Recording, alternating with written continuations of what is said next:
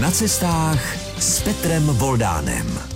Pořad na cestách tentokrát už po třetí má tu šanci a to privilegium, že přivítá u mikrofonu vítěze soutěže o cestopis roku, tedy soutěže o cenu Hanzelky a Zikmunda. Tentokrát vyhrál Stanislav Havlíček s knihou Hlas větru. Takže vítejte u mikrofonu.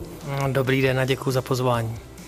A to je náš rozjezd v pořadu na cestách s Petrem Voldánem. No a těšte se na cestování, protože Stanislav Havlíček cestoval hodně, cestoval hlavně do Afriky, tak se máte na to těšit. Po první písničce připomínám, že dnes posloucháte pořad na cestách, který se vydal na cesty. My jsme teď s naším mikrofonem v Plzni, protože Stanislav Havlíček je plzeňák v současné době a vyhrál soutěž o cestopis roku s knihou Hlas větru. Já jsem říkal, že budeme na cestách a že to bude hlavně do Afriky, ale ono to nebude jenom do Afriky a ono to bude i zpátky do regionu, kde nás teď posloucháte, do východočeského regionu, protože já nemohu přeskočit jednu životní etapu eh, Stanislava Havlíčka, než se dostaneme k tomu cestování vzdálenějšímu i k té vítězné knize.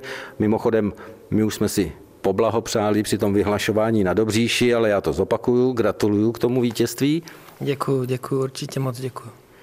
No a k tomu se ještě dostaneme. Tak já samozřejmě nemohu pominout letopočet 1996 a promoci na farmaceutické fakultě Univerzity Karlovy, kde jinde než v Hradci Králové. Tak co vám říká Hradec Králové? Tak já jsem tam strávil 6 let života, jednak tedy na tom základním studiu farmaceutické fakulty a pak ještě jeden rok na postgraduálu, takže já na Hradec mám jenom ty nejlepší vzpomínky. Navíc léta studentská, léta nevázaná. No, tak eh, to asi platilo vždycky a platit doufejme, že bude, tak my jsme tu cestu od fakulty velmi dobře znali směrem na Nový Hradec Králové. Dnešní studenti už to mají možná někam jinam, ale my jsme, my jsme hlavně chodili na Nový Hradec. A kam jste chodili na pivo? Jako studenti určitě chodili na pivo nebo na víno? My jsme chodili do toho country klubu Lucie, a tehdy ještě fungovala hospoda u Cikána, to nevím, jestli teď ještě funguje, tak tam jsme pořádali takové ty studentské rokotéky. A někam podél Labe také na rande v Hradci? Já si myslím, že ne. Já ten Hradec, já ho sice znám, ale jsou místa v Hradci, kde jsem třeba asi nikdy nebyl. Tak to doporučuji zopakovat. Jsou ještě místa v tom východočeském regionu, kde nás teď hlavně poslouchají posluchači pořadu na cestách, kde jste byl nebo kde to máte rád? Tak určitě stojí za to zmínit Hospital Cooks, který k té farmaceutické fakultě patří, zejména to farmaceutické muzeum. Dvůr Králové sousední, tak tam několik těch eh, návštěv zoologické zahrady. Pak samozřejmě ten eh, severní okraj východních Čech, to znamená Adršpach. A já jsem tam dlouho dokonce jezdil na tábory do Vysoké Srbské ještě dávno předtím, než jsem vůbec věděl, že budu studovat v Hradci. My jsme se dotkli právě té farmaceutické fakulty, protože si budeme povídat nejenom o cestopisu roku, ale tu napsal Jemu blahopřáli i kolegové eh, z kruhů lékařských a říkali mu a psali mu lékárníku, tak eh, je to farmaceut, ale i lékárník Stanislav Havlíček. No a přichází ke slovu můj cestovatelský kufr znovu. A já z něj teď už vyndám eh, dvě rekvizity. Ta jedna to je taková lahvička, možná, že i staršího typu. V lékárnách jste dřív mohli vidět různé dozy, různé lahvičky, tohle už tam asi neuvidíme. Na poličce jako dekoraci asi. Tohle je tady taková štantka, taková lékovka, vlastně laboratorní. Je tady napsáno éter pro narkózy od firmy Sharing. Je to takový historický artefakt. Já si myslím, že to je spíš vybavení nějakého chirurga, než že to pravděpodobně z lékárny teda získal, ale když je to teda definováno jako pro narkózy, tak je to tedy proprieta pravděpodobně chirurgická nebo stomatologická. Tak to jsme trošku zabrousili do profese vzdálenější. Pilulky. S tím přijde asi lékárník do styku často, ale já mám sebou ještě další rekvizitu a to jsou dvě pampelišky. Co má lékárník Stanislav Havlíček radši? No, radši bylinky. Já mám dokonce na Českém rozhlasu takový pořad dávný, kdy jsem byl hostem pořadu kouzelné bylinky, takže z mé strany jde rozhodně o bylinky. Konec konců jsem tu svoji diplomovou práci dělal na katedře farmakognozie, což je vlastně věda o léčivých rostlinách, o tom, jaké ty účinné látky ty různé rostliny a byliny obsahují. To jsme asi potěšili spoustu našich hlavně posluchaček, které už v této době samozřejmě oblížejí i to, co mají na zahrádce a v okolí. Pokud jde o bylinky, ale pojďme zpátky k tomu, jsme na cestách. Jak se dostane Stanislav Havlíček na cestu do Jižního Súdánu, jestli se nepletu, tak to byla první mise v rámci projektu Lékaři bez hranic a jak se potom dostane k psaní. Tak začněme tou první cestou. Tak eh, my si moc nemůžeme vybírat, kam vlastně nás pošlou. Já jsem se přihlásil k lékařům bez hranic, protože jsem si myslel a věřím, že jsem měl co nabídnout z té profese lékárnické, takže jsme mě vybrali proto, abych vedl lékárnu v nemocnici v Agoku, což je přesně na rozhraní Jižního Sudánu a Sudánu. A bylo to tak, že já jsem se přihlásil a pak přišlo takzvané mečování, to znamená přiřazení na tu konkrétní misi. A když přišla nabídka Jižní Sudán, tak já jsem řekl ano. Takže to bylo v zásadě, já jsem si to nevybral, ale zároveň jsem byl rád, že jedu.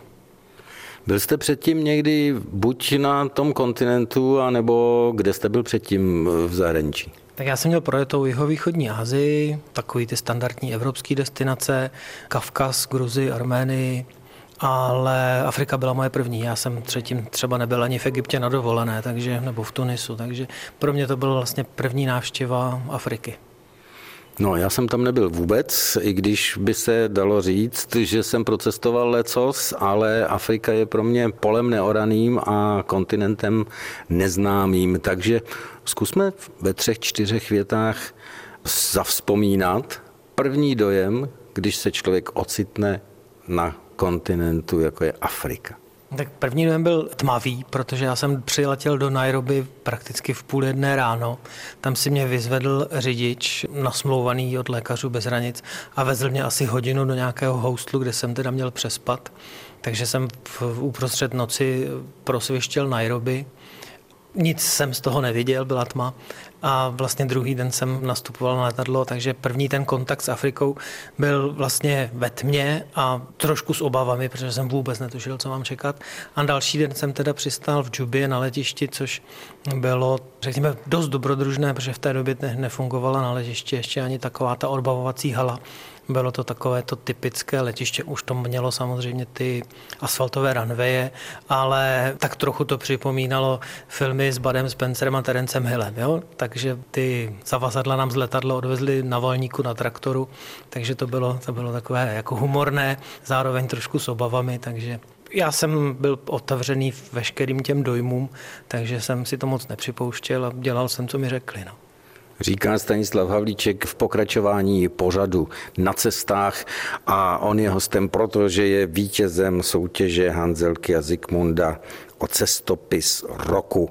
My se k němu samozřejmě dostaneme. Z téhle první mise byla půlroční? Na první misi jsem byl 6 měsíců, ano. A jste vznikla také, mám takový pocit, nějaká kniha? Ano, ta kniha se jmenuje Syn Buvola. Většinově jsou to ty zápisky z mise, co se asi tak přihodí v centrální Africe v nemocnici lékařů bez hranic, ale protože když jsem byl na těch půl roku, tak my máme povinnost po třech měsících odjet vlastně na dovolenou, buď domů nebo kamkoliv jinam, tak já jsem si vybral Komorské ostrovy, takže troufnu si říct, že v té první knize je toho cestování ještě o maličko víc, než té druhé, která vyhrála teda tu cenu cestopis roku. No ale to už byla mise jiná. Ano, ten hlas větru, kniha Hlas větru vznikala na té další misi, kde jsem byl o rok později, a to bylo v Bangladeži a byl jsem v uprchlickém táboře v regionu Cox Bazar, což možná pro posluchače bude zajímavé tím, že jsou tam nejkrásnější a nejdelší písečné pláže na světě.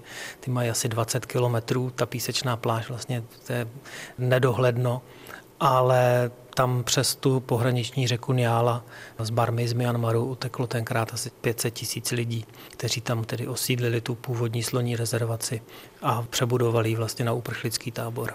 Otázek se nabízí spousta. Jsme na cestách, tak zůstaňte s námi. Jsme na cestách, tentokrát jsme na cestách se Stanislavem Havlíčkem, který knihou Hlas větru vyhrál soutěž o cestopis roku. My cestujeme v rámci, především v rámci projektu Lékaři bez hranic.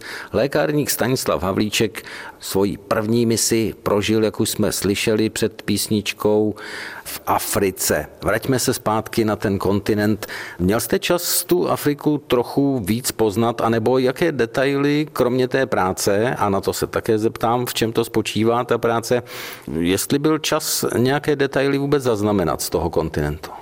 Já jsem vlastně v Africe strávil sice 6 měsíců, ale většina z toho byla na území asi 500 metrů čtverečních v areálu té nemocnice. Z různých důvodů, zejména z bezpečnostních, se vlastně nikudy jinudy nepohybujeme, takže několikrát za týden jsem mohl na půl hodiny na vycházku do té vesnice, která byla vlastně kolem té nemocnice. Takže měli jsme možnost s těmi místními lidmi pohovořit, když to šlo, když rozuměli. Většinou jsme třeba navštěvovali ty naše spolupracovníky, kteří bydleli nedaleko. Takže za tu dobu se nevyhnete tomu, že nakouknete trochu do soukromí těch lidí a do způsobu jejich života, což si myslím, že konkrétně v téhle lokaci, v tomhle regionu je něco, co turista běžně nezažije, protože On to není žádný, odpuste mi to slovo, zaostalý kmen, kam by se jezdili turisti dívat na takovou tu, řekněme, středověkou vesnici na způsob života, ale v zásadě... Žádný skanzen. Ano, ale je, oni tam normálně žijí, ale v zásadě žijí vlastně v tu kulách, což je vlastně hliněný domeček s rákosovou střechou, jedna jediná místnost a když se třeba chtějí podívat na televizi, tak jdou na tržiště, zaplatí vstupné jako do kina, tam je obrovská televize připojená na generátor, který samozřejmě to je motorový dýzlový generátor. Takže když kluci většinou chodili na fotbal, já nevím, zaplatili 15 korun přepočteno na naše peníze a sledovali přenos Premier League a protože tam nebyl slyšet ten komentátor, protože v pozadí té televize tedy běžel ten motor toho generátoru, tak se tam nějaký místní postavil kluk a komentoval, co teda vidí na té televizi. Komentoval to samozřejmě v tom dialektu Dinka, ale bylo to hrozně hezký pozorovat jenom, jo, takže je to takový střed toho vlastně velmi jednoduchého rurálního života vesnického, kde v těch tukulách není elektrický proud a pak na tržišti, kde je vlastně takový televizní kino. No a to budou ty momenty, které zaujaly, jak u té vaší první knížky, tak nás zaujaly jako porotu. Já se přiznám k tomu, že jako člen poroty o cestopis roku jsem měl vaši knížku a dalších 24 přihlášených v ruce. A to jsou ty momenty, které tu knížku povýšily o kousek výš, než jenom o ty dojmy z té lékařské nebo medicínské práce, ve vašem případě té farmaceutické. Co dělá lékárník na takové misi? Zřejmě, já teď sahnu zase znovu do kufříku a vyndám předmět, vy ho uvidíte na fotografii. Teď to trošku cinklo, no je to trošku modifikace něčeho, co bývalo v lékárnách běžné. Já nevím, jestli jste s tím pracoval někdy. A do dneška s tím pracujeme, tak říká se tomu třenka s těrkou nebo rajpšála pistil, podle toho, odkud tedy jazykově ten lékárník eh, je blíž k kterým hranicím. A je to vlastně taková ta třecí miska, tahle konkrétně slouží k rozmělňování tedy eh, suchých drog, bylin nebo prachu, ale velmi podobné se používají na míchání mastí a dodnes s nimi tedy v lékárně pracuje, ale v Africe ne. Jsme v pořadu na cestách. Co si může specialista lékárník, špičkový specialista, protože vím, jste působil i ve vrcholných funkcích České lékárenské společnosti, dokonce i na evropské úrovni, pak jste vyměnil to funkcionaření zase za tuhle tu eh, práci klasickou. Co si může přivést z Afriky pro svoji práci tady v Čechách, kde to má mnohem pohodlnější, si myslím? On právě tu dovednost, tu schopnost improvizovat. Ale zase, nebýt toho, že jsem tady prošel veřejnou lékárnou i lékárnou v nemocnici a konec konců i těmi funkcemi v České lékárnické komoře, tak eh, ta práce tady a v Bruselu mě vlastně připravila trošku lépe jazykově v té terminologii, ale přivezl jsem si do Afriky takovou tu znalost těch procesů, ale tam na místě bylo nutné improvizovat. Jak už říkám, nemáme to spektrum těch léků tak široké, nemáme jistotu, že druhý den dostaneme zásobu, takže i tak trochu, řekněme, kličkovat mezi tou potřebou a spotřebou a některé ty diagnozy omezit a zase si umět poradit, když je silný rok a prostě malarický pík je dvojnásobný než třeba rok předtím a to s tím se v těch odhadech třeba nepočítalo, tak jakým způsobem třeba vyměňovat ty léky v rámci jednotlivých projektů na tom území. No, eh, trošku jsme byli odborní, ale to nevadí. Ono se to asi vztahuje nejen ta zkušenost z té první mise, i na ty mise další, to znamená na ty, které potom následovaly. Stejné to asi potom bylo i třeba v Bangladeši nebo v Jemenu. Bangladeš byla specifická, já o tom v té knize píšu, protože ta krize tam vlastně nastala velmi krátce předtím, než já jsem tam přijel. Já jsem byl vlastně jakoby, když to řeknu jednodušeně, druhý turnus. Tam jsme se jezdilo na tři měsíce, já jsem přijel vlastně v listopadu, od září byli ti první a tam se obtížně vychází z nějakých těch statistik. Nevíme nic o spotřebě, nevíme nic o počtu lidí, kteří nás budou potřebovat. A já jsem měl na starosti vlastně tři polikliniky a moje práce, já jsem to občas nazval takovým žonglováním, protože já jsem do jedné polikliniky přivez několik málo krabiček a jiné krabičky jsem jim sebral s léky, ty jsem odvez do té druhé polikliniky, kde jsem mi zase vyměnil za něco jiného. Ano, protože já jsem to vlastně každý den spočítal, kolik tam ty byly ty spotřeby a jakou mají oni momentální zásobu. Skutečně jsme to řešili vlastně ze dne na den, zatímco třeba v té africké misi v Agoku jsme měli objednávky vlastně jednou za měsíc a s my čtyři týdny jsme tam vlastně vystačili z hlavního města do Agoku. Jo. Ta velká dodávka se vždycky umístila do toho hlavního města. A tady v Bangladeži to bylo skutečně ze dne na den, takže já jsem jim přepočítal, kolik tablet si můžou jako ode mě vzít a kolik já jich zase potřebuju zpátky od někud pro jinou diagnózu. Takže bylo takové žonglování.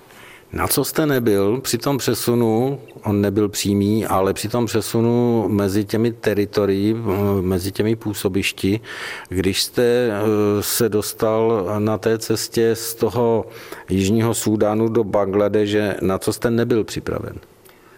Na ty mise se úplně nedá připravit. Já jsem, když jsem odjížděl do Jižního Sudánu, tak jsem si říkal, že nemůžu nic očekávat, abych nebyl zbytečně překvapen, zklamán. Tam mě překvapilo to, že vlastně ten projekt, ta nemocnice fungovala už víceméně roky a byla zaběhnutá, ten místní personál byl proškolený i od nás. Všichni vlastně věděli, co mají dělat, takže ze začátku jsem se učil já od nich takové ty postupy a ty procesy, které tam probíhaly. A v zásadě to bylo o dost jednodušší. Bylo to delší, byl to jiný kontext, byla to první mise, což je vždycky jako těžký a nezapomenutelný. A v Bangladeži to bylo mnohem víc intuitivní a improvizační a na druhou stranu, zatímco v Agoku to bylo o tom, že my tam nastavujeme promiňte mi to slovo, normální svět. Oni budovali vlastně nový hmm. stát svůj a žili takovou tou naději, že se to tam zlepšuje. Tak eh, tady jsme vlastně u úplného dna těch lidí, kteří přišli, neměli vůbec nic, ani kde bydlet, ani co jíst, ani co pít, ani se kde umít.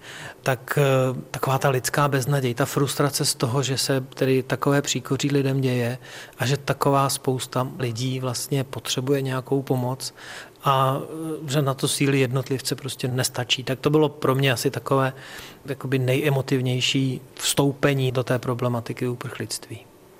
Říká Stanislav Havlíček, jsme v pořadu na cestách, cestujeme s ním po destinacích, na kterých byl v rámci projektu Lékaři bez hranic a cestujeme s ním hlavně také proto, že vyhrál soutěž o cestopis roku s knihou Hlas větru. Pořad na cestách dnes cestuje se Stanislavem Havlíčkem, který je především farmaceut, ale je už také, a klidně si myslím, že to mohu říci, spisovatelem a autorem cestopisů, protože už má některé za sebou a ten, který se jmenuje Hlas větru, vyhrál prestižní soutěž o cenu Hanzelky a Zikmunda, cenu o cestopis roku. Takže já se teď zeptám, už jsme zmínili Jižní Súdán, Bangladeš, Jemen, nakousli jsme Palestinu. Jak by se dalo z toho pohledu laického, posluchačského, řekněme, malinko i turistického, i když pro vás je to složité, na tu turistiku a rozlížení se moc času není, jak by se daly ty destinace nějakým způsobem porovnat nebo odlišit? Tak eh, Jemen, Bangladeš i Jižní Sudán jsou vlastně hodně teplé země. Na rozdíl od těch eh, Jemenu a Jižního Sudánu, Bangladeš je i mokrá země. Tam, já jsem byl, tam byl v Monzunech, když tam roste rýže, tak tam je mokro bahno všude. Ale vlastně mě každá ta mise připravila na tu následující a ty poznatky jsem čerpal. Eh, můžu říct, že vlastně všude jsem spolupracoval s místními, měl jsem vlastně svoje podřízené zaměstnance v té lékárně. Vždycky to byl tým tří nebo čtyř chlapců, kluků. Oni jsou vlastně v mém věku, ale my si tak jako říkáme kluci. A musím říct, že to vždycky bylo hrozně moc příjemné, protože jsme si tak jako lidsky sedli. Oni chtěli vědět, jak to chodí u nás, svěřovali se mi se svými životy a se svými trápeními a v zásadě to je všude vlastně stejné. No, vy jste se mi z toho trošku vykroutil, takže zpátky k těm čtyřem destinacím. Kdybyste měl na výběr a neměl jste jinou volbu a byly jen ty čtyři možnosti. Jižní Sudán, Bangladeš, Jemen a Palestina. Kde byste si vybral být? Já bych asi znovu vybral Jižní Sudán, protože byl jsem tam vlastně jenom jednou a je mnohem větší. Jo.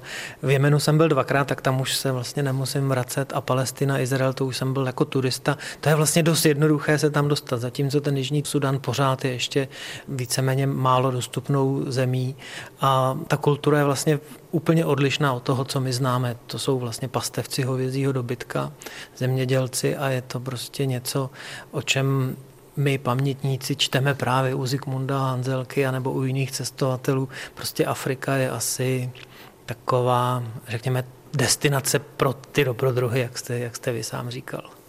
Četl jste Zikmunda Hanzelku? No, přiznám se, že ne všechno, jenom eh, právě, že mám eh, rozečtenou tu třídílnou Afriku, ale něco jsem naposlouchal, viděl jsem filmy a tak trochu jim závidím. I když můj jakoby favorit v tom cestovatelství nebo ten vzor je třeba Heyerdahl a ne proto, že by toho procestoval méně nebo více, ale prostě cestoval trošku jiným způsobem. Konkrétně myslím teda ten Vor Kontiky a to je mi bližší a zároveň s troškou nostalgie si říkám, že to už vlastně nás nikoho ze současníků tímhle způsobem nepotká. Velké věci už byly objeveny. No, velké věci byly objeveny, ale pořád se objevují nové a nové. Stačí se zeptat egyptologa Barty, ti pořád lecos nacházejí a jsou místa na země kouli, kde se dá lecos najít. Vy jste našel určitě dobrodružství a jak jste říkal, že byste záviděl Hanzelkovi i Zikmundovi mnozí posluchači teď pořadu na cestách možná závidí i vám. Co vám třeba nezávidím a co jsem si přečetl, to je to, že jste se potkal i s podivohodnými terapeutickými postupy, jako je třeba, teď vám nahodím vějíčku trošku, jako je třeba omývání novorozenat a rodiček horkou vodou a Teď je otázka, proč horkou vodou? No, já si to taky úplně neumím vysvětlit. Byla to jedna z těch našich diskuzí, že ti moji kluci se mě ptali, proč se to vlastně dělá. A já jsem říkal, že my to neděláme, že se to vlastně nedělá. A oni říkají, tak u nás se to dělá. A já si myslím, že tady je taková ta kapitola ztraceno v překladu. Že kdysi, a nevím, jestli před deseti nebo padesáti nebo před sto lety, když tam nějaký, řekněme, vzdělanější zdravotník poučoval ty místní, že je dobré ránu ošetřit převařenou vodou a omít novorozence převařenou vodou a případně nějakou tu ránu nebo rodidlaté ženy, tak eh, že si to prostě jenom špatně přeložili a že jako vynechali tu kapitolu nechat jí pak vychladnout. A takových jako příběhů a kapitol tam bylo spoustu, že si myslím, že jako část toho zapomněli. Typickým příkladem u toho kmene Dinka, což bylo to etnikum mých spolupracovníků, tak oni si do dneška vytrhávají zuby někdy i vlastně spodní čtyři zuby, což jim deformuje tu horní čelist. A je to vlastně jakoby takový ten iniciační rituál, ta příslušnost ke kmeni. A zase já jsem si to odůvodnil tak, že kdysi dávno eh, jim překážely osmičky, bolelo je to při tom růstu a deformovalo jim to ty zuby a křivily se a oni mají v takové té genetické paměti idol krásy má mezírku mezi spodními zuby nebo i mezi horními. Takže eh, si ji vlastně uměle dělali tak, že si některé ty zuby vytrhli, aby se jim ten chrup posunul. No jenomže zase se to vyvinulo a když se někdo vytrh dva, tak ten druhý chtěl vytrhnout rovnou čtyři, že je teda statečný.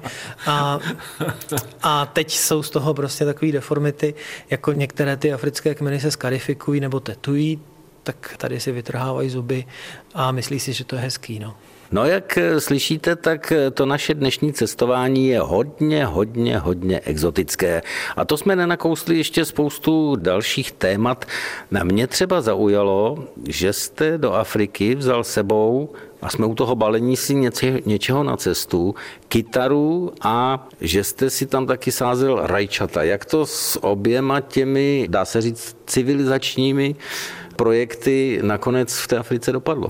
No já myslím, že dobře. Já jsem si, když vstupujete k lékařům bez hranic, tak kromě toho, že projdete nějakými testy a prokážete, že jste teda schopni zvládat stres a improvizaci a kooperovat s multinárodním týmem, tak dostanete takovou příručku, jako co nezapomenout před misí.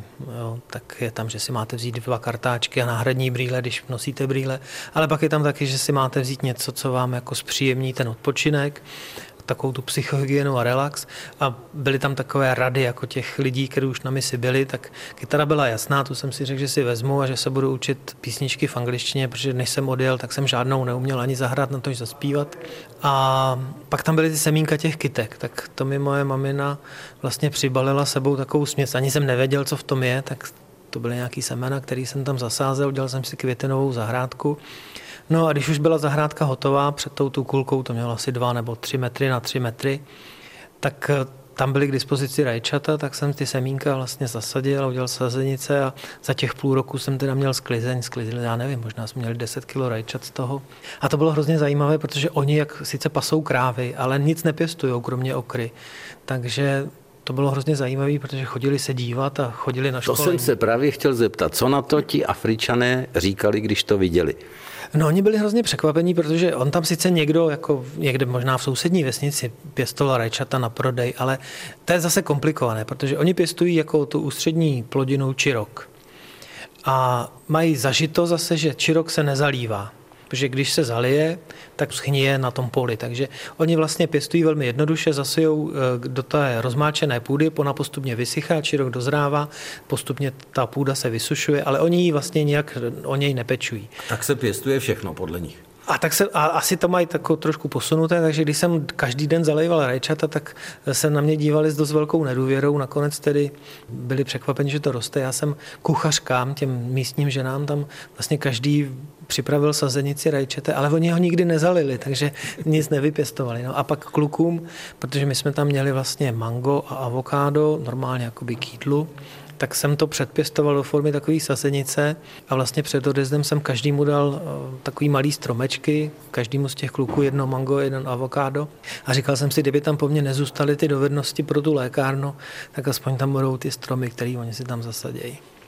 Tak vidíte, kam jsme se dostali se Stanislavem Havlíčkem, hostem eh, tohoto vydání pořadu na cestách. Od cestování do Afriky, Bangladeže, Jemenu a do Palestíny eh, s misí Lékaři bez hranic, tak jsme nakonec se stali zahradníky. I o tom je cestování. Tak zůstaňte s námi, budeme pokračovat. Pořad na cestách cestuje se Stanislavem Havlíčkem. Už jsme s ním byli, s farmaceutem který eh, se podílí na projektu Lékaři bez hranic na zajímavých destinacích a dostali jsme se až i k zahradničení. Povedlo se vám potkat se s něčím podobným i na těch dalších misích, než byl jenom ten první? No já jsem byl na těch dalších misích vlastně kratší dobu, tři měsíce nebo něco málo přes, takže už jsem nic nepěstoval, to by nevyrostlo, ale třeba v, konkrétně v Jemenu jsem se nevyhnul té konzumace jejich národní drogy, což je kata sladká, kata edulis, tak já jsem to vlastně udělal i ze studijních důvodů, já jsem se o tom kdysi dávno na farmaceutické fakultě učil, takže jsem si to vlastně vyzkoušel asi třikrát, protože to tam probíhá vlastně vždycky ve čtvrtek, to je vlastně jejich pátek, večer se chlapi sejdou a žvíkají. Ale... Přibližme, že to je taková trošku, řeknu to laicky správně, halucinogenní rostlina, nebo, nebo co to způsobuje? Obsahuje to katin, což je budivý amín, je to srovnatelné třeba s kokovými listy. Není to mm-hmm. kokain jako jo, droga, jo. ale ta surovina, jako když se žvíká koka nebo jako když se pije čaj z mate, ale muselo by ho být hodně. Toho člověka nabudí asi tak, jako když si dáte devět kafí. A jak vypadá taková party? No chlapi se sejdou v takovém obyváku, posadí se podél stěn, mají s sebou asi dva nebo tři litry vychlazené vody a tohle lupení, takovou hrstičku a postupně jeden lístek za druhým přidávají do pusy a vůbec nic nevyplivou, takže ve finále to vypadá... Nepo, jenom sliny, jenom to, to vyžvíkaný a ten rostlinný materiál to reziduum si vlastně schovávají vlastně pod tvář, takže vypadá jako křečci a to doslova, protože někteří mají tam vlastně tu hmotu rozžvíkanou ve velikosti tenisáku. Takže se dá říci, že jste se stal na chvíli českým křečkem v Jemenu? No ani ne, protože asi na to potřebujete zkušenost a možná letitou, takže mě se tam povedlo zabudovat tak maximálně skleněnou kuličku na cvrnkání. To, to, Bavíme se o velikosti. Ano, ano, přesně tak, tak zhruba takový větší hrášek nebo větší fazole ale mně se to dostalo všude do pusy a ono to trošku naleptá i tu sliznici, takže byla nepříjemná rána, když jste si ráno dal pomerančový džus nebo ananas, tak to dost vadilo.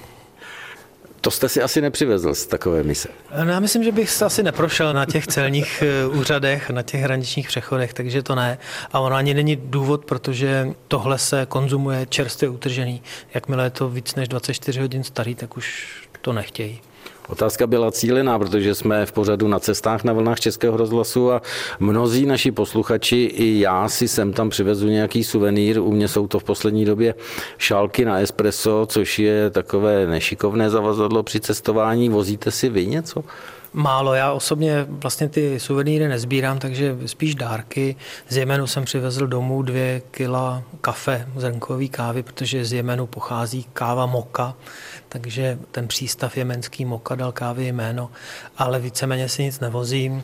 Nevyhnu se těm dárkům od těch svých kluků, takže z Bangladeže jsem dovezl asi tři ty pánské zavinovací sukně, Takže s kotem občas? No, oni jsou až ke kolenům a je to vlastně národní bengálský oděv, Bangladeš eh, i, i Myanmar, tak ty muži tam nosí vlastně sukně jako univerzální oděv.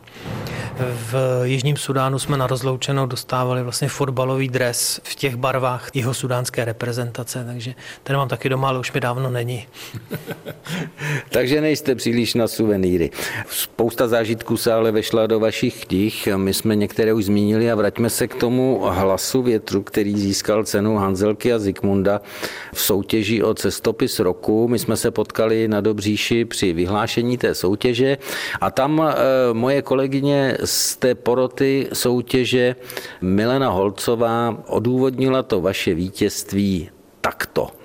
Ačkoliv nejde o klasický cestopis, který obvykle sděluje, kde všude autor byl a co tam zažil, hlas větru upozorňuje, že nestačí jen někde být a pozorovat, důležitější je někde být a pomáhat. Stanislav Havlíček nemusí vycházet vstříc dobrodružstvím, aby bylo o čem psát, on v nich smysluplně žije. Tak myslím si, že tahle ta charakteristika, na které jsme se v porotě o cenu shodli, musí znít pro vaše ucho docela příjemně, nebo ne? No je to určitě moc hezký a já za to moc děkuji ještě jednou. Já si vlastně mi to ještě pořád nedochází, protože když Honza Šamla, můj nakladatel, tedy přihlásil knihu, tak se mi ptal, jestli mi to nevadí. Já jsem řekl, že mi to samozřejmě nevadí, ale že doufám, že počítá s tím, že to vlastně není čistokrevný cestopis. Ale jsem rád, že to udělal, jsem rád, že jsem vyhrál a v zásadě jsem rád, že ta kniha dostává trošku větší publicitu právě proto, že dnes je to o to vlastně citelnější a znatelnější, že ona není o tom, jak cestuje jednotlivec nebo malá skupina tam, kam chce, ale jak cestují desítky tisíc a sta tisíce lidí, protože musí, protože tam, kde bydleli, to zrovna teď eh, nejde říká Stanislav Havlíček, který z těch pěti knih v nejužší nominaci porazil i taková díla a takové renomované autory, jako je třeba Pavla Žazejriová, která přihlásila knížku Globalizovaná Indie, nebo jako byla kniha Julius Lukeš Exotoulky světem, Dominika na cestě japonskem od Dominiky Gavličkové, anebo od Tonyho Danilova Kajf. Takže ještě jednou gratuluju a když se tak zeptám, chystáte se na další misi a můžeme čekat další knížku tím pádem? Já mám rozepsanou knížku právě z misí v Jemenu, to její vydání vlastně zbrzdil trošku covid. Takhle, covid zbrzdil vydání toho hlasu větru, takže Jemen je vlastně v pořadníku. No a jestli bude nějaká další mise, tak doufám, že bude i nějaký další literární počin. Ta kniha z Jemenu se bude jmenovat Káva z Moka, já už jsem o tom hovořil, je to to město, kde jsem byl a které mi evokuje právě to rodiště kávy. Takže e, jsou to příběhy vlastně z traumacentra zhruba 40 minut od té frontové linie. Tak to mi lahodí, protože jakmile zaslechnu káva, tak jako kavárenský povaleč jsem rád. Já jenom dodám jednu zajímavou myšlenku. Lékárník je člověk, který vždycky ví, co má dělat a nikdy nevynechá příležitost, aby to zkusil udělat ještě lépe. Já si myslím, že tahle ta charakteristika sedí i na Stanislava Havlíčka, autora knihy Hlas větru a dalších publikací, farmaceuta, který vyhrál soutěž o cestopis roku a který byl mým velice příjemným hostem u mikrofonu pořadu řadu na cestách. My jsme toho spoustu nestihli. Já jsem se chtěl zeptat eh, třeba na příklady toho, a já si to neodpustím, aspoň tři příklady. Co vymysleli lékárníci a lidé si to s nimi vůbec nespojují? No já jsem právě to, co jste říkal, tu definici lékárníka napsal do té knihy Lékárníci mění svět, protože existuje celá řada vynálezů, za které mohou lékárníci. Já mám takovou kategorii lékárníků světlonošů, takže vymysleli škrtací sirky. Když už měli škrtací sirky, tak jiný lékárník vymyslel petrolovou lampu a ještě později jiný lékárník vymyslel žárovku. Vy se všichni jako podivíte, že ta se přeci připisuje Edisonovi, ale ještě před Edisonem byl Joseph Swan v Británii, který vymyslel žárovku ještě před Edisonem, akorát si nepatentoval celou tu žárovku, ale jenom některé postupy. Já bych za vás dodal třeba i tak prozaické věci, jako jsou limonády nebo kypřící prášek, rtěnku a další věci z kosmetiky. To by byla jedna kapitola povídání. Další kapitola by mohla být o tom, jak lékárníci dřív pracovali třeba se sušenými žábami, eh, rybími měchýři nebo kančími zuby. Zase bychom se přitom dostali na cesty. Tak možná, že se se Stanislavem Havlíčkem v našem pořadu na cestách ještě někdy potkáme. Každopádně moc děkuji za příjemné povídání. Ještě jednou gratuluju i za naše posluchače pořadu na cestách z východočeského regionu, eh, posluchače Českého rozhlasu Hradec Králové a Pardubice k té ceně. Ještě jednou děkuji, děkuji za pozvání a bylo mi ctí. Nám také loučí se s vámi v pořadu na cestách Petr Voldán.